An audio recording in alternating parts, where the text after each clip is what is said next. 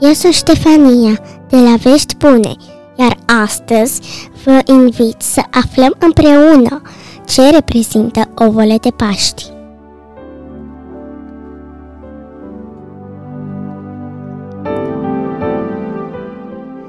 În icoanele ce reprezintă răstignirea Mântuitorului se vede un craniu sub Sfânta Cruce.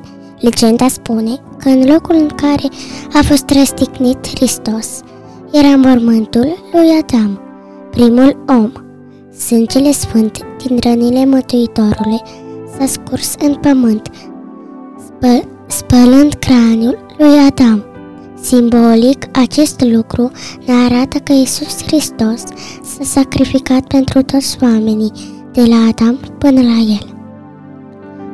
Apoi mai este încă o legendă care o completează pe prima. În timp ce Mântuitorul era răstignit, Maica Domnului a așezat sub cruce un coș cu ouă. Sângele curs din rănile Domnului a înroșit toate ouăle.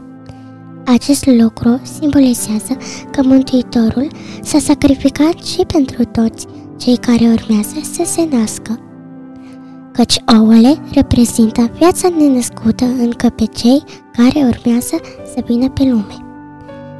În acest fel, cele două frumoase legende ne arată că Mântuitorul s-a sacrificat pentru toți oamenii, de la Adam până la sfârșitul veacurilor, ca toți să putem fi iertați de păcate cu dragoste și credință.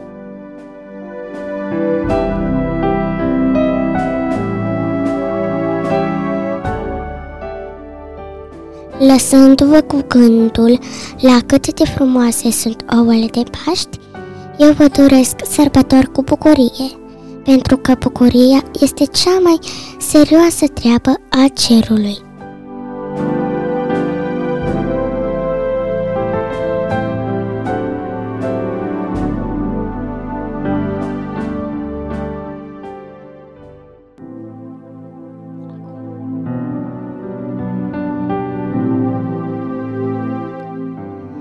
Eu sunt Efrem de la Vișbune și vă doresc sărbători fericite.